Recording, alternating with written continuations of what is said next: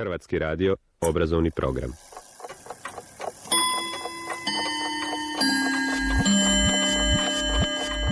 Povijest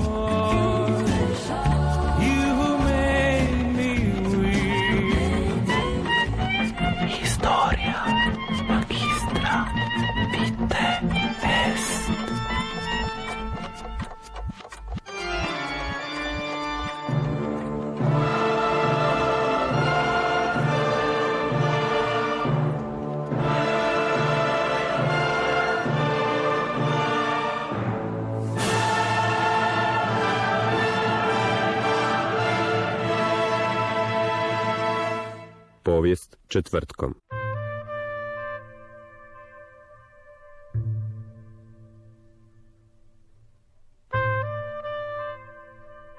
Godina je 1956. Drugog dana siječnja u Francuskoj su održani izbori za nacionalnu skupštinu. Najviše glasova osvojila je komunistička partija Francuske predvođena Morisom Torezom. Ali nitko nije s komunistima htio sastaviti vladu i posao sastavljanja vlade dobio socijalist Guy Mollet. Socijalisti su bili druga pojačini stranka i Mollet je sastavio vladu uz potporu centrističkih stranaka. Najveći problem s kojim se suočila njegova vlada bilo je stanje u Alžiru, u kojemu je 1954. fronta za nacionalno oslobođenje počela oružanu borbu protiv francuske kolonijalne vlasti. Alžir je tada formalno pravno bio dio Francuske, imao jednak status kao Normandija ili Provansa. U Alžiru je živjelo više od milijun europskih doseljenika, takozvanih crnih nogu. Francuska vojska koja je 1954. u Indokini pretrpjela veliki poraz nije htjela još jedno poniženje. Sve je to dovelo do toga da je Alžir postao ključno pitanje francuske politike. Guy Mollet 6. veljače 1956. otputovao je u Alžir. Njegov plan bio je sažet u ovim riječima. Prekid vatre, izbori, pregovori. Taj plan izazvao uzbunu kod europskih doseljenika i vojske. I 6. veljače premijer Francuske je od crnih nogu dočekan tako da su ga oni gađali rajčicama. Mole je popustio. Umjesto generala Georgea Catrua na glasu kao liberala za ministra u Alžiru, zapravo generalnog guvernera, imenovao je Roberta Lacosta, koji je dobio nalog da u Alžiru pod svaku cijenu uspostavi red. Kako to piše povjesničar Julian Jackson, ulica je nametnula svoju volju vladi. Julian Jackson piše. Od tog sudbonosnog dana u veljači 1956.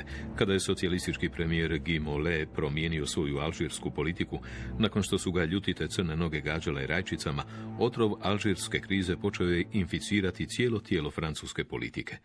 Političari u Parizu imali su sve manje i manje kontrole nad vojskom u Alžiru. Vojska je sve više i više sumnjala da su političari spremni sklopiti sporazum s alžirskim nacionalistima. Političari iz generacije pokreta otpora koji su preuzeli vlast nakon 1945. s tako visokim nadama o važnosti morala u francuskoj politici, našli su se u situaciji da primjenjuju i odobravaju represivne metode koje su osuđivali za vrijeme nacističke okupacije.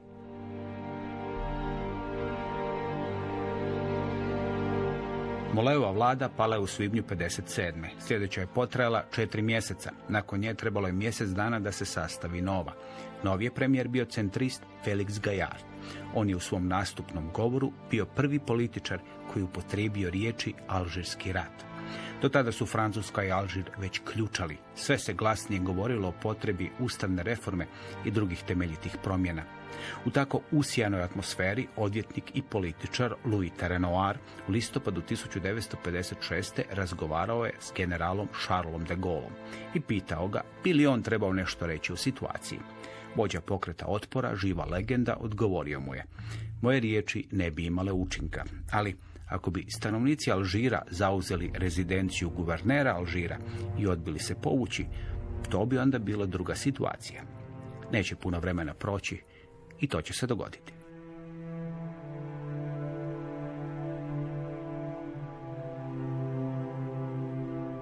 General Charles de Gaulle u rujnu 1944. na čelu privremene vlade ušao je u Pariz.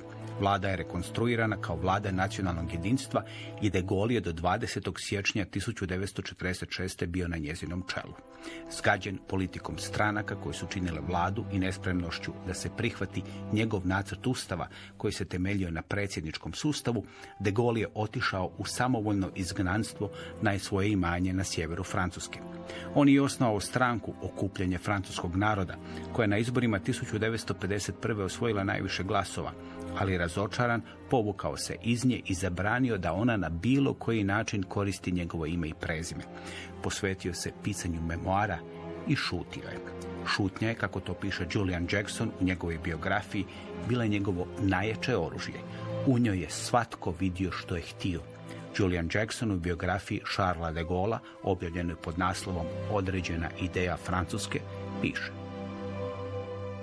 U listopadu 1957. de Gaulle i njegova supruga proveli su odmor sa Jacques Van Druom u Bretanji. Odmori su bili rijetki jer je de Gaulle, koji je cijenio privatnost, mrzio biti pod pogledom javnosti. Put je morao biti pažljivo planiran kako bi se osigurala potpuna anonimnost. Tijekom odmora često su objedovali pored ceste, kako ne bi bili viđeni u restoranima.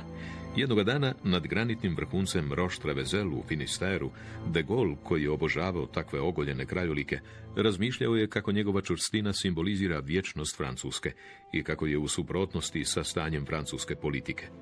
Naša zemlja neće trpjeti još dugo slabost onih koji je vode. Volja naroda još će nas jedanput izvesti iz bezdana. Bez sumnje, alžirska drama bit će uzrok poziva na buđenje.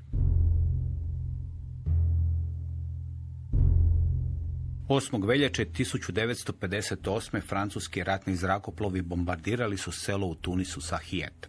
Francuska vojska tvrdila je da su se borci Alžirske fronte za nacionalno oslobođenje sakrili u tom selu.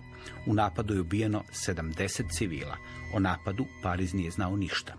Napad je izazvao šestoku reakciju. Tunis je povukao veleposlanika iz Pariza, američka vlada prisilila je Francusku da prihvati posrednika koji je trebao riješiti novonastalu krizu.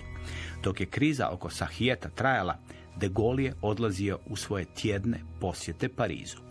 Tamo je primao veliki broj ljudi, od odanih političara do Albera Camilla. Jedan od tih sastanaka ovako opisuje Julian Jackson. 19. ožujka de Gaulle je primio generala Petija, pobočnika načelnika glavnog stožera generala Elija. Petit je bio ključna upućena osoba, ali i žestoko odan de Gaulle. De Gaulle je otvorio sastanak s karakterističnim gambitom. U izboru između de Gaulle i odustajanja Francuska će uvijek odabrati odustajanje. Petit, nenaviknut na odgonetanje de Gaulleovih signala, čini se da je sve shvatio preozbiljno. Dakle, vi ste odustali od ideje povratka na vlast. De Gaulle se brzo ispravio. Vratit ću se ako budem bio pozvan ili ako dođe do revolucionarne situacije. Petit je odgovorio, to je lako za organizirati. Čim je Petit izrekao te riječi, de Gaulle je naglo završio taj sastanak, ostavivši Petija u brizi da je otišao predaleko.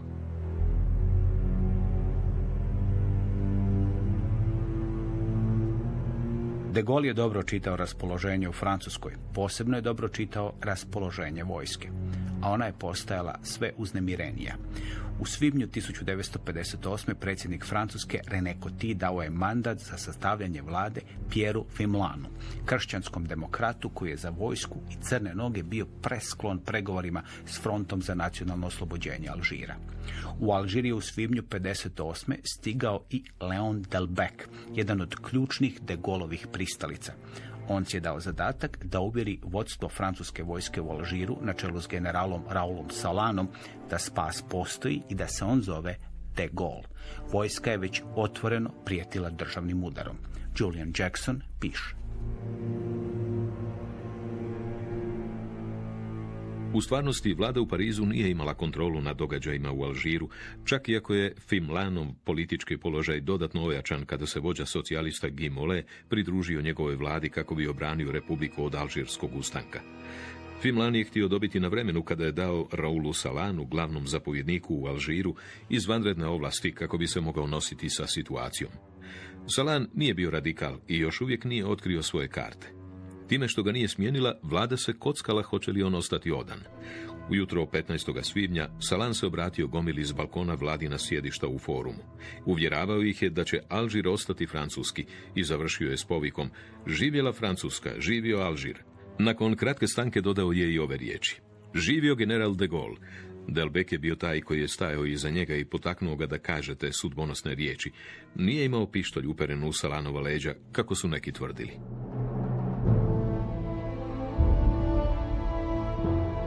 Poglavlje u kojem govori o događajima iz 1958. Julian Jackson naslovio je 18. Brumer Charles de Gaulle.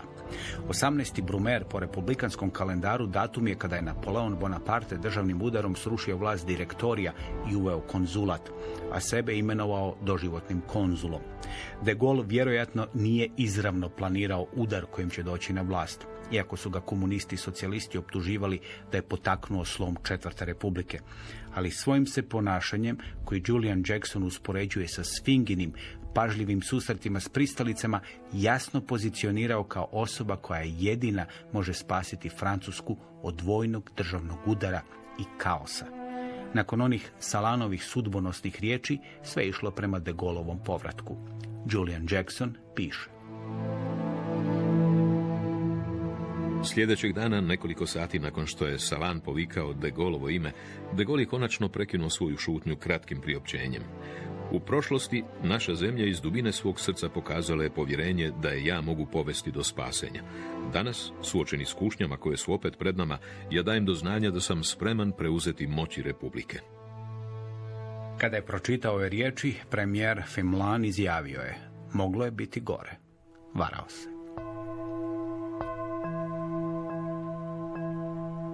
24. svibnja 58. na Korzici Komitet za javnu sigurnost preuzeo je vlast. Vojska se u Alžiru već otvoreno odmetnula od vlade. Sada se pobuna širila izvan Alžira. Na Korziku je stigao i Delbek. U Alžiru je vojska pokrenula operaciju Uskrsnuće, nazvanu po riječi koju je De Gaulle upotrebio 19. svibnja na svojoj prvoj konferenciji za novinare koju je držao u tri godine. De Gaulle je Fimlanu poslao prijedlog da se tajno sastanu. Za mjesto i vrijeme odabrao je ponoć 26. svibnja u parku Saint Claude. Tamo je nekada bio dvorac iz kojeg je Napoleon pokrenuo državni udar od 18. Brumera. Sastanak nije riješio ništa, ali ujutro 28. svibnja Pierre Fimlan dao je ostavku na položaj premijera. Sljedećeg dana operacija Uskrsnuće počela se ostvarivati. Proširile su se glasine da će padobranci iz Alžira i s juga Francuske krenuti na Pariz. U poslijepodne 29. svibnja šest transportnih zrakoplova tipa Dakota poletjelo je s Leburžeja prema Perpinjanu, gdje je čekala padobranska pukovnija. Sada je odlučio djelovati predsjednik Francuske René Coty. Julian Jackson piše. U kasno jutro Elizejska palača nazvala je Gastona Bonevala kako bi najavila da će Coty te večeri dati javnu objavu. Boneval je odgovorio, ako ta deklaracija ne bude objavljena do 15 sati, bojim se da će biti prekasno, jer su kocke bačene. U 15 sati Kotijeva poruka pročitana je u parlamentu. Sa zemljom na rubu građanskog rata okrenuo sam se najslavnijem od Francuza, prema njemu koji je u najmračnijim godinama naše povijesti bio naš vođa u ponovnom osvajanju slobode.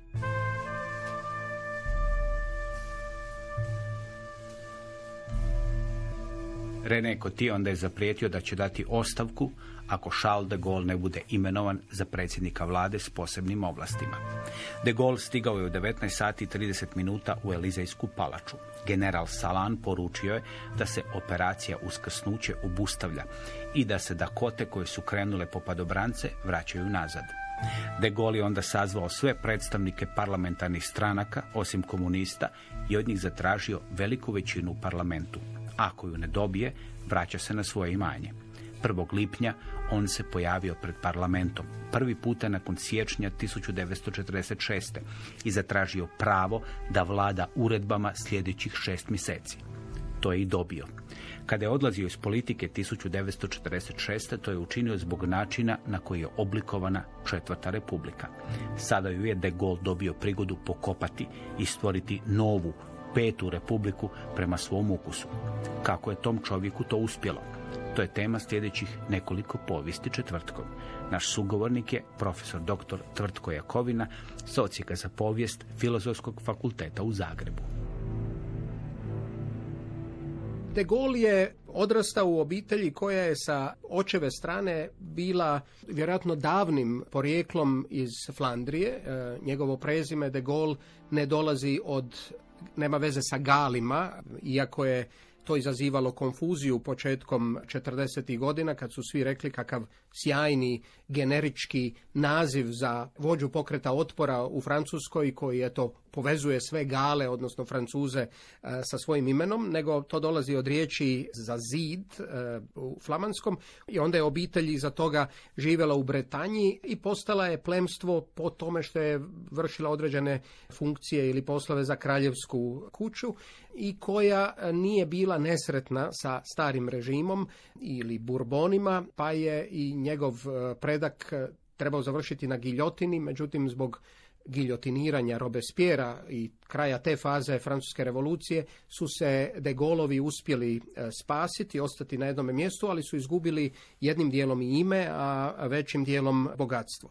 Međutim, duboka povezanost sa monarhijom, sa idejom reda kojeg je monarhija predstavljala, sa osobom koja će biti taj ključni ili krajnji arbitar u različitim političkim ili drugim zbivanjima je kod de Gola ostala trajno. I nešto drugo je bilo trajno iz te obitelji, a to je bila duboka vjera, međutim njegova vjera je bila manje, kako kažu, kršćanska, a više katolička u smislu institucije što je već e, sa postrevolucionarnom Francuskom moglo izazivati konflikte sa prevladavajućim e, ideologijom ili prevladavajućim svjetonazorom. Međutim, on vjeruje da je Francuska usporediva sa ili neodjeljiva od katoličke crkve, ali nikada kada govori o crkvi on zapravo ne priča o Bogu, nego priča o crkvi i priča o Francuskoj koju vidi kao utjelovljenje ili izjednačava sa Bogorodicom i to je zapravo njegova vjera. On zapravo vjeruje u veličinu Francuske koja je gotovo sveta i sakrosanktna i to ostaje njegova ideja koju on ima od ranih godina, prije nego je uopće upisao vojnu školu. Svi koji su ga gledali u crkvi kasnije e, su rekli da je on uvijek bio duboko zapravo nezainteresiran. Gledao oko sebe, ništa nije ponavljao i tako dalje. Bog je bila Francuska zapravo, koju je on onda vidio kao e, Marijanu ili koju je vidio kao, e, kao Bogorodicu.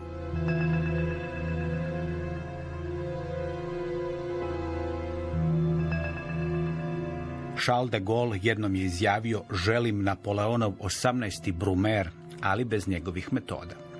Njegov dolazak na vlast 1958. nakon godina provedenih u pustinji, kako je nazivao svoje samovoljno izgranstvo na imanju Colombelle deux Églises, bio je dijelo vještog političara.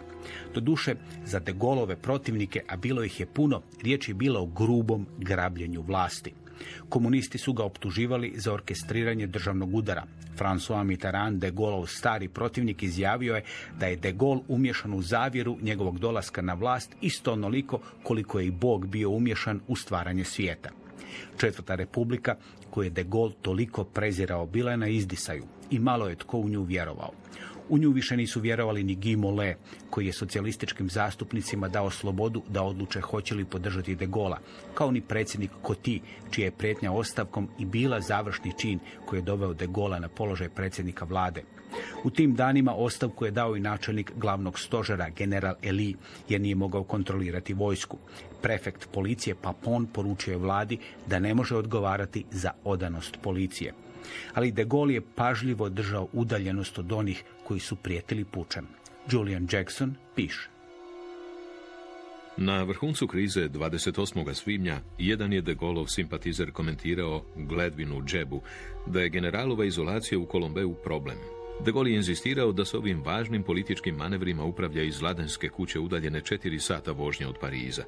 Nije htio govoriti preko telefona, nije imao osoblja osim nekoliko posve nevažnih tajnica koje ni na koji način nisu imale njegovo povjerenje. Činilo se kao da i ne želi političku moć. Tako je de Gaulle htio da to izgleda, ali u stvari je bio izuzetno dobro informiran, dok je u isto vrijeme bio vješt u održavanju svojih ruku čistima. Policija je pratila de Gola kada se on vozio od Kolombeja do Pariza, ali general se vozio u Citroenu 15 CV, koji je bio brži od Peugeota 203, u kojem su se vozili policajci koji su ga trebali pratiti. De Gaulle nije volio telefone i znao je da ga prisluškuju. Jedino ih je koristio ako je želio da procuri neka informacija. U tim ključnim danima 58. samo su dva čovjeka imala pristup generalu, Jean Focard i Olivier Guichard. Čak i onaj Delbek, za kojeg se proširila netočna glasina da je s pištoljem u leđima prisilio generala Salana da uzvikne živio general de Gaulle, u ključnim je mjesecima 58. samo dva puta susreo de Gola. S Fokarom se susreo puno puta.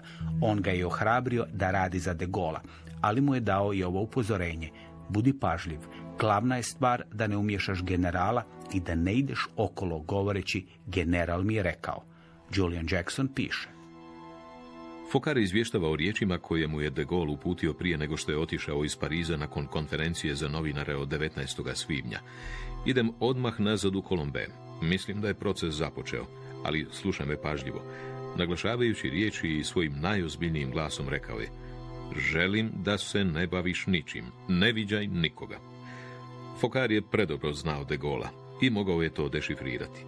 Da sam doslovno to poslušao, vratio bih se kući u Lizarš, isključio telefon i rješavao križaljke. Znao sam da je Gola dovoljno dobro da znam kako protumačiti njegove naputke. Rijetko mi ih je dao tako precizno, ali čak i u tom slučaju shvatio sam da moram djelovati u pravcu cilja koji je on zacrtao, ili me naveo da razumijem što želi, makar to značilo da sam mu formalno proturječio. Koja god uloga de Gola bila u događajima iz 58. on je uspio pokopati Mrskom u četvrtu republiku i ustavom koji je prihvaćen na referendumu 28. rujna te 58.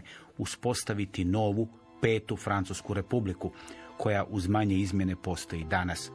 Čovjek koji je tako odlučno utjecao na noviju francusku povijest rođen je 22. studenog 1890. godine u Lilu, u dobrostojećoj, obrazovanoj katoličkoj obitelji.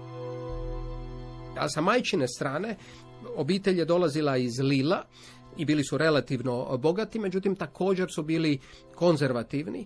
Međutim, kako se često inzistira na, na više mjesta, on, bez obzira što, kao, što je Parižanin, ali se identificirao sa sjeverom e, Francuske, koji je katoličanstvo, što vrijedi donekle i za Belgiju, tumačio na jedan drugačiji način koji je bio vrlo socijalno osjetljiv. Dakle, svi koji su bogati, a njegovi su bili bogati, svi su imali obvezu pomagati radnicima kojih je u sjeverno-francuskim rudnicima ili u belgijskim rudnicima bilo puno i na taj način su trebali živjeti kršćanstvo na jedan e, drugačiji način. To je ostalo, kao što je i njegova majka bila spisateljica i napisala je preko 80 knjiga i to je ostalo također kod De Gaulle. De Gaulle je dio svoje vojne karijere pa i kad je asistent maršalu Petenu e, poslije Prvog svjetskog rata bio onaj koji je izabran jer je znao ne samo misliti, nego je znao pisati i mogao je napisati neke stvari ljepše,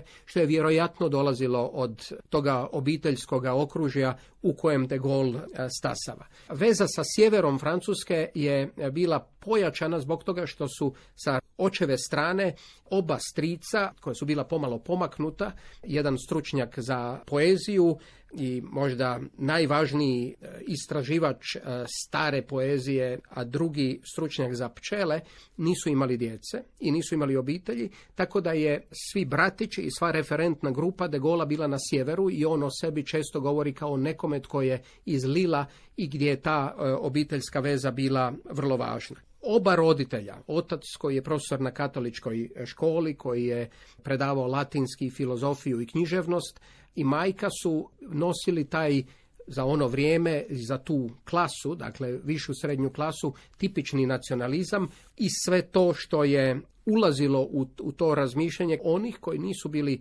republikanci, koji nisu bili zadovoljni sa republikom, ali koji nisu aktivno radili protiv republike.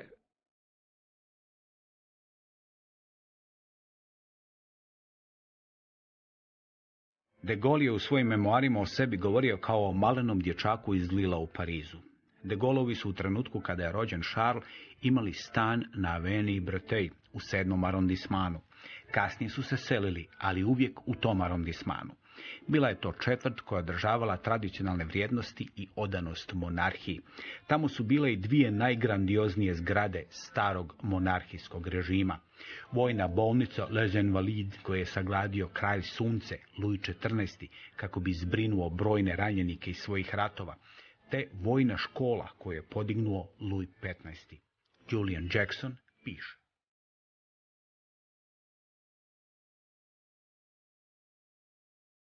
Živeći u sedmom arondismanu u atmosferi vojne melankolije, omiljena de Gaulleova fraza, obitelj de Gaulle bile izvan prevladavajućih političkih vrijednosti toga doba.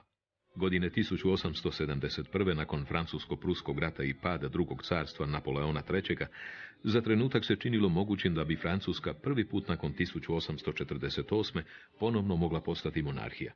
Ta je mogućnost upropaštena kada je legitimni burbonski pretendent grof du Chambord 1873. odbio prihvatiti prijestolje, ako je to značilo da se prihvati i trobojnica zastava Francuske revolucije. Od tog trenutka royalizam je bio izgubljen slučaj u Francuskoj. O Šamborovom odbijanju de Gaulle je pisao u pismu nekoliko tjedana prije svoje smrti 1970. da je to fundamentalni i tužni događaj naše povijesti. Fundamentalan jer je označio kraj svega što je naša zemlja imala kada su u pitanju institucije, tužan kao i sve drugo što označava ono što je bilo i što više nikada neće biti. On je po mnogim stvarima tipičan Francus svoga vremena, ali je atipičan za jednog budućega i vojnika, ali je tipičan za nekoga tko dolazi iz više srednje klase. On odlazi e, u teatar, on strašno puno čita, što dakle dolazi iz obitelji koja je obitelj knjige i, i obitelj pisma, i spreman je i sposoban je recitirati Sirano de Bergeraka gotovo u cijelosti. On također pokušava pomiriti u sebi genijalnost Napoleona, kojeg njegova obitelj, pa onda niti on kao rušitelja jednoga reda ne voli, ali smatra da je pojedinac kakav se rađa jedanput u tisuću godina, pa mu onda donekle daje za pravo, jer je Francusku učinio tako velikom i ključnom europskom e, zemljom. Najsnažnija od tih impresija je zapravo ideja i kako on kreće u svojim memoarima cijeloga sam života imao određenu ideju Francuske, koja je zapravo ta figura djevice, bogorodice, Francuska koja je superiorna svima ostalima, bilo u kulturi, i Francuska koja je u koncem 19. stoljeća bila velikim dijelom baš takva zemlja. Središte umjetnosti, ona doduše ulazi u sve veće probleme, ima strahove od padajuće demografije i tako dalje, ali je još uvijek bila zemlja u kojoj, ili Pariz grad, u kojeg svi dolaze iz cijeloga svijeta, koji je ključan. To stvara i de Gola i on je jedan koji to gleda. U isto vrijeme on e, je svjestan problema koje Francuska ima. Kako on kaže, jedna od najdubljih impresija moje mladosti je bio bijes zbog britanskoga lažnoga ili na, na prevaru osvajanja fašode u Sudanu, gdje su Francuzi došli prvi, koja je trebala biti važan punkt spajanja Francuske e, e, Afrike na, na zapadu sa Francuskom Afrikom na rogu, Džibutiju prije svega, i stvoriti taj neprekidni pojas od istoka prema zapadu Francuske, gdje su Britanci sa Kitchenerom došli i istjerali Francuze. To je jedna od dubokih impresija, kao što je druga životna, ne samo njega, nego cijele generacije, poraz u ratu sa Prusima 870. godine, gdje njegova obitelj to odlazi komemorirati sa svom djecom ovoga, ali i gdje on zapravo i kada odlazi učiti njemački jezik e, u Bavarsku, on zapravo želi upoznati jezik svoga neprijatelja, jer je cijela ideja da se jednoga dana treba osvetiti za to.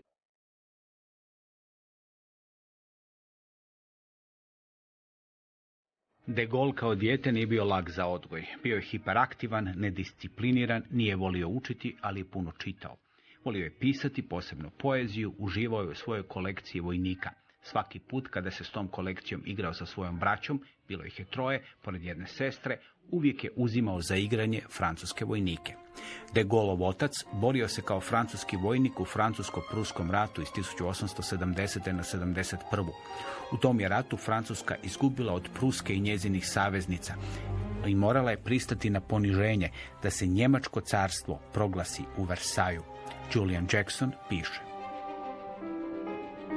Poraz iz 1870. i 71. pokrenuo je u francuskoj kulturu žalovanja usredotočenu na izgubljene pokrajine Alsace i Lorenu.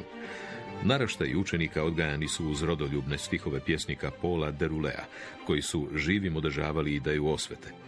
U pariškom Place de la Concorde kipovi koji su predstavljali gradove Metz i Strasbourg bili su umotani u crnu tkaninu. Iako je s protokom vremena osjetljivost na poraz izgubila na jačini, tako nije bilo u obitelji de Gaulle. Roditelji su često dječake de Gaulleovih vodili do ratnog spomenika podignutog na Le Bourgeu, gdje se otac de Gaulle borio u pohodu 1870. na 71. Na reljefu na postolju prikazan je slomljen mač s napisom Mač Francuske, slomljen u hrabrim francuskim rukama, bit će ponovno iskovan od njihovih potomaka. Ta je fraza progonila de Gaulle. 13. srpnja 1940. on je na BBC-u objavio. Oni, čija je dužnost bila da izvuku mač Francuske, dopustili su da im on ispadne iz ruku. Ja sam ponovno podignuo dijelove tog mača.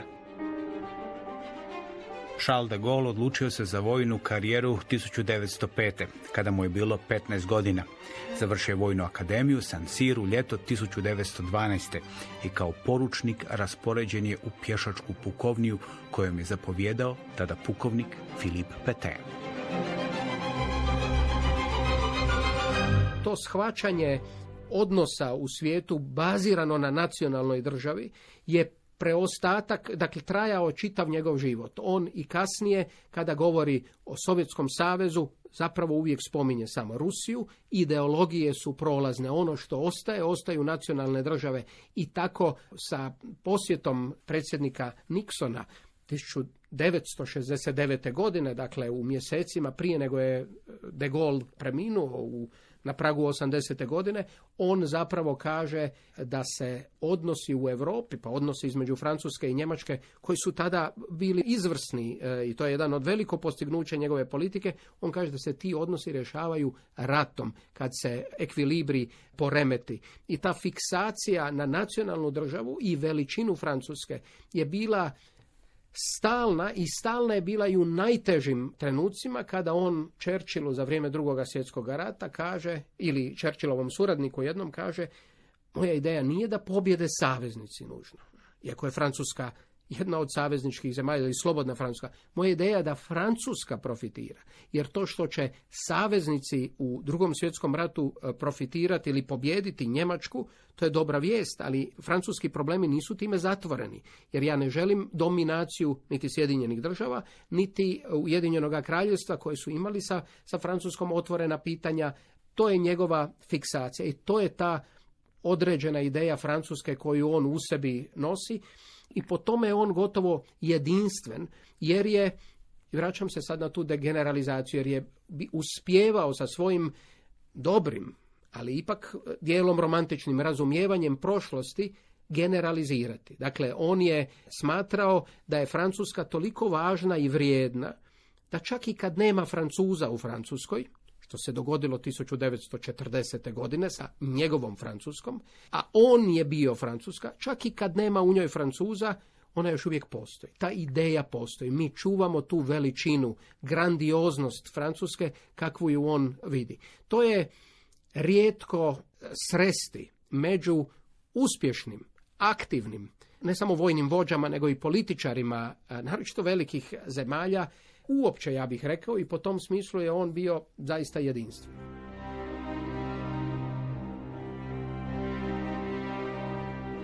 Dreyfusova afera nastala 1894. lažnom optužbom kapetana Albera Dreyfusa, jedinog časnika židova u stožaru francuske vojske za špionažu, teško je naštetila francuskoj vojsci. Godine 1900. broj prijavljenih kandidata za vojnu akademiju Saint Cyr bio je 2000. Kada se de Gaulle prijavio na tu akademiju, broj prijavljenih kandidata bio je 800. Prije početka školovanja na San Siru kandidati su morali odslužiti godinu dana kao obični vojnici. To je bila još jedna posljedica Dreyfusove afere. Na taj se način htjelo osigurati da budući časnici ne budu odvojeni od života običnih vojnika. De Gaulle je za služenje odabrao 33. pješačku pukovniju. Ne zato što je volio pješadiju, već zato što je ona bila stacionirana u Arau na sjeveroistoku Francuske koju on tako volio. Pukovnijom je zapovjedao tada još uvijek nepoznati pukovnik Filip Petain. Kao i kasnije de Gaulle, on je zbog svojih stavova bio u nemilosti. Francuska vojska tada je njegovala kult napada. Petain je naglašavao da je pametnije posvetiti se obrani. De Gaulle je bio vrlo dobar na akademiji i za nagradu dobio je prigodu da odabere jedinicu u kojoj će početi služiti kao poručnik. Opet je odabrao 33. pješačku pukovniju. Bio je po prirodi stvari vođa, zbog toga što je u vrijeme kada je prosječna visina Francuza bila 163 cm, on imao 197 cm. I gdje god bi došao, je bio naravno vidljiv. Gdje god bi došao, on bi se isticao. I kako je on rekao ili komentirao sa drugim visokim ljudima, gdje god dođem, meni je neudobno. Sve su mi stolice preniske, svi su mi stolovi premaleni, naprosto sam drugačiji, ali je imao lakšu zadaću nametnuti se kao uh, vođa. U isto vrijeme on je bio čovjek bez brade, ili imao je vrlo uvučenu bradu, imao je oči koje su bile duboko u dupljama, imao je veliki nos i mada bi to moglo značiti da je bio zapravo sramežljiv dubinski, on je mogao biti užasan u kontaktu sa onima koji su mu bili potčinjeni, pa i s ljudima s kojima je kontaktirao. On naprosto nije imao šarma i nije imao volje za detalje, pa čak i za ljudske sudbine, što je donekle osobina mnogih od vojnika koji su smatrali imate rat i mehanizam je vojni, taj mehanizam nužno podrazumijeva stradanje ljudi. Stradanje ljudi, ako je stradanje za Francusku, je nešto što je prihvatljivo, nešto što možemo ili što je logično zapravo da se e, događa. Taj odnos mnoge zapravo nije oduševio ili to je bilo nešto što mnogi nisu na prvu željeli slušati, pogotovo e, u trenutku kada sam u Londonu od e, šestoga mjeseca 1940. nema vojsku i nema veliki broj onih koji staju iza, iza njega. Taj odnos, grubost, pogotovo što je čovjek koji dolazi u London 1940. godine bez znanja engleskog jezika, sa malim znanjem engleskog jezika, on kasnije uči engleski i donekle je to uspio svladati. Međutim, kako sam citira na jednome mjestu, Karla V. Ali, tko razgovara e, s Bogom govori na španjolskom, tko govori sa ženama govori na talijanskom, tko govori s konjima govori na njemačkom, s ljudima se govori francuski, a engleski tko ikad čuo da itko govori engleski. Kao poručnik Charles de Gaulle dobio je zapovjedništvo nad vodom od oko 65 vojnika. 33. pješačka pukovnija bila je dio pete francuske armije. Kada je drugo kolova za 1914. izbio rat između Francuske i Njemačke, peta armija dobila je zadatak da zaustavi napredovanje lijevog krila njemačke vojske, koja je prema Šlifenovom planu krenula u prodor kroz Belgiju. 33. pukovnija poslana je u belgijski grad Dinant. Tamo je došla u rane sate 15. kolovoza. O prvoj bici u kojoj je sudjelovao de Gaulle je kasnije napisao. Šest ujutro. Bum, bum, bum. Ples počinje. Neprijatelj bjesomučno napada Dinan. Prvi hici pohoda. Kakav je to utisak na mene imalo? Zašto ne priznati? Dvije sekunde tjelesnog osjećaja, čvor u grlu. I to je bilo to. Mogu čak reći da me obuza osjećaj zadovoljstva. Na koncu ćemo ih srediti. Sjedio sam na klupi na ulici gdje je bio prijelaz i ostao sam tamo razmećući se hrabrošću. U stvari, u tome nije bilo nikakve časti jer nisam ništa osjećao. Svakih četvrt sata otišao bih se našaliti s mojim ljudima koji su bili na sigurnom u rovu. U toj bitci de Gaulle je prvi puta ranjen. Kako bi se spriječio prelazak njemačke vojske preko rijeke Möze, francuska vojska dobila je zapovjed za napad. De Gaulle vod napao je most preko rijeke. Jedva da su prošli 20 metara kada ih je zasula njemačka vatra. De Gaulle je dobio pogodak u nogu, pao je i na njega je pao mrtav njegov narednik Debu. Ležeći, De Gaulle je osluškivao kako meci lete oko njega, udaraju u kameni most i u tijela mrtvih oko njega. Izvukao se ispod tijela mrtvog narednika i počeo puzati prema položajima francuske vojske. Kasnije je napisao da mu nije jasno kako tog dana nije bio izbušen njemačkim mecima poput sita. De Gaulle je u vojsci vidio instituciju koja je trebala prevladati republikansku Francusku i vrijednosti republikanstva. Mnogi monarhisti i konzervativci su ulazili u vojsku, smatrajući da se kroz vojsku bore za Francusku. I s druge strane, on kaže, kada počne Prvi svjetski rat i kada kreće u Južnu Belgiju, kod Dinanta i kada je ranjen tamo prvi puta, on shvaća na tom mostu gdje su Njemci otvorili vatru, on shvaća dvije stvari, kako kaže. Jedna, da nemam strah za sebe, da to što oko mene zvižde meci i što se svi sklanjaju, na mene zapravo, iako je višlji bio od svih drugih, da njega nema utjecaj, nego da je spreman marširati naprijed. I drugo, da sva pravna legislatura i svi knjige koje se ispisuju, običaji o pravima, e, tradiciji i tako dalje, blijede pred snagom oružja. I on onda i zbog toga iskustva, ali pogotovo kao vojnik, počinje promišljati obranu Francuske kao vojnik. Inače, on je onoliko koliko se borio, a ranjen je odmah na početku, pa je ranjen u e, lijevu ruku koja je e, uvijek ostala nešto slabija od desne, tako da nije čak nosio niti vijenčani prsten na, na ljevoj ruci i slično. I sudjeluje u borbi kod Verdena 1916. godine kada je zarobljen.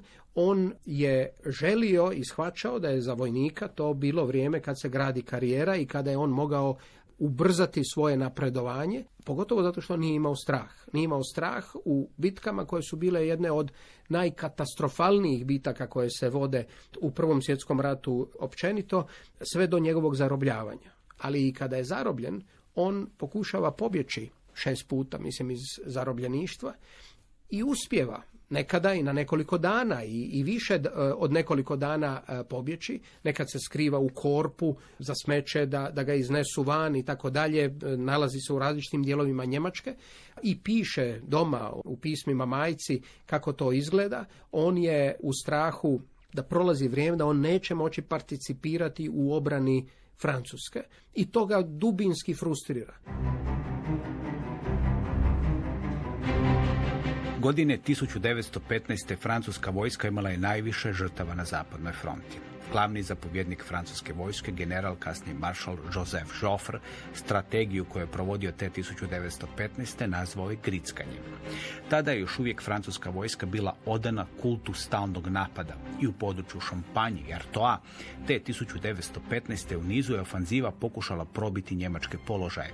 Ofenzive su uvijek počinjale dugotrajnom topničkom pripremom. Njemačka vojska znala je tako da se sprema napad i za slučaj proboja pripremila drugu liniju obrane. Ako bi francuska vojska i probila prvu, naletjela je na drugu. Za stotinjak metara osvojene zemlje plaćala se golema cijena. Britanski vojni povjesničar Basil Liddell Hart usporedio je tu taktiku s pokušajem da se bodljikava žica progrize golim zubima. De Gaulle je već u siječnju 1915. sa svojom pukovnijom krenuo u bitke u Šampanji. Kasnije njih ovako opisao.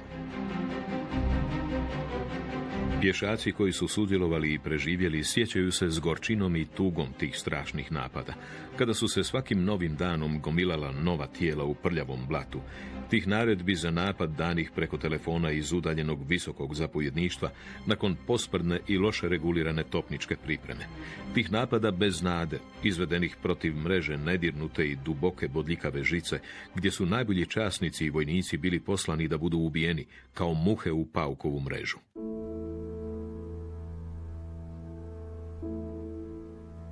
Tri tjedna ofenzive pokrenute u siječnju 1915. u Šampanji, koja nije donijela nikakav rezultat, 33. pukovnija imala je 700 žrtava. 127 vojnika te pukovnije poginulo, 220 je nestalo, ostali su bili ranjeni, a pukovnija je u bitku ušla sa 1550 vojnika.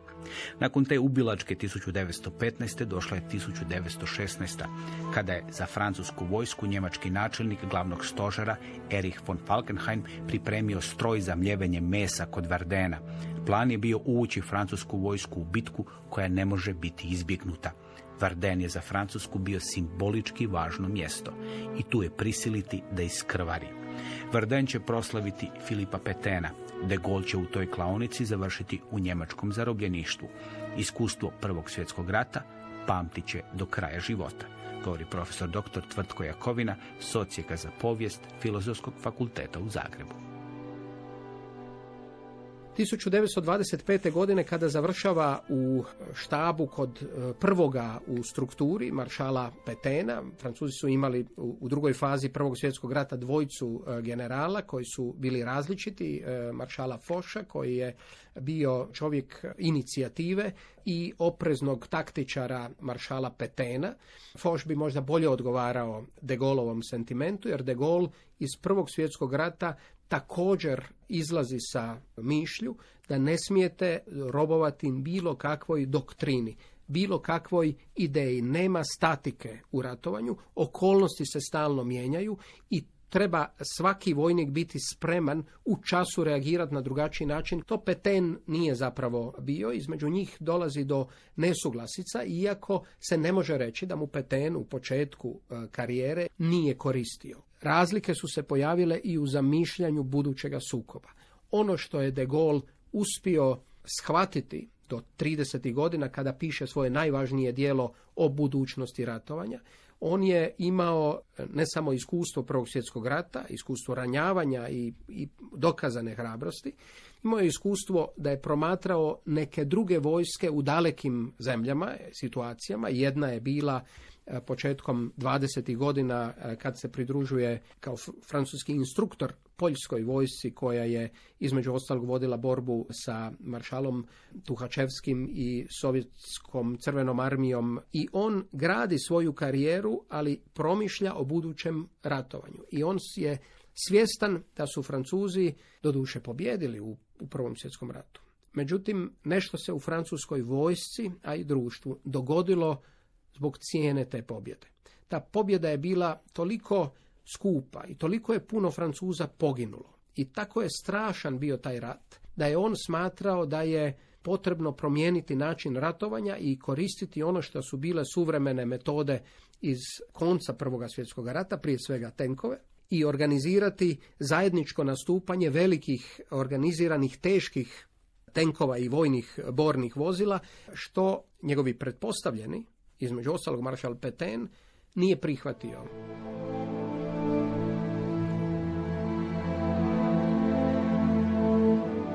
Uvijek sam imao određenu ideju Francuske. S tim riječima počinju memoari Charlesa de Gaulle. U ljeto 1940. ta Francuska pregažena od vojske nacističke Njemačke. I de Gaulle, tada brigadni general, suočio se s izborom. Ostati u poraženoj Francuskoj ili otići u izgnanstvo. U francuskoj tradiciji izgnanstvo nije na cijeni. Alexis de Tocqueville napisao je da bolest izgnanstva ne uči ničemu i imobilizira inteligenciju. Ali Charles de Gaulle odlučio se za izgnanstvo. U Veliku Britaniju otišao je kao nepoznati francuski časnik. U Pariz se 1944. vratio kao pobjednički vođa pokreta otpora. Kako mu je to uspjelo? Poslušajte sljedećeg četvrtka. Slušali ste Povijest četvrtkom. Tekst čitao Ivan Kojundžić. Emisiju snimila Stela Keleš. Uredio i vodio Dario Špelić. Hrvatski radio 2022. godina.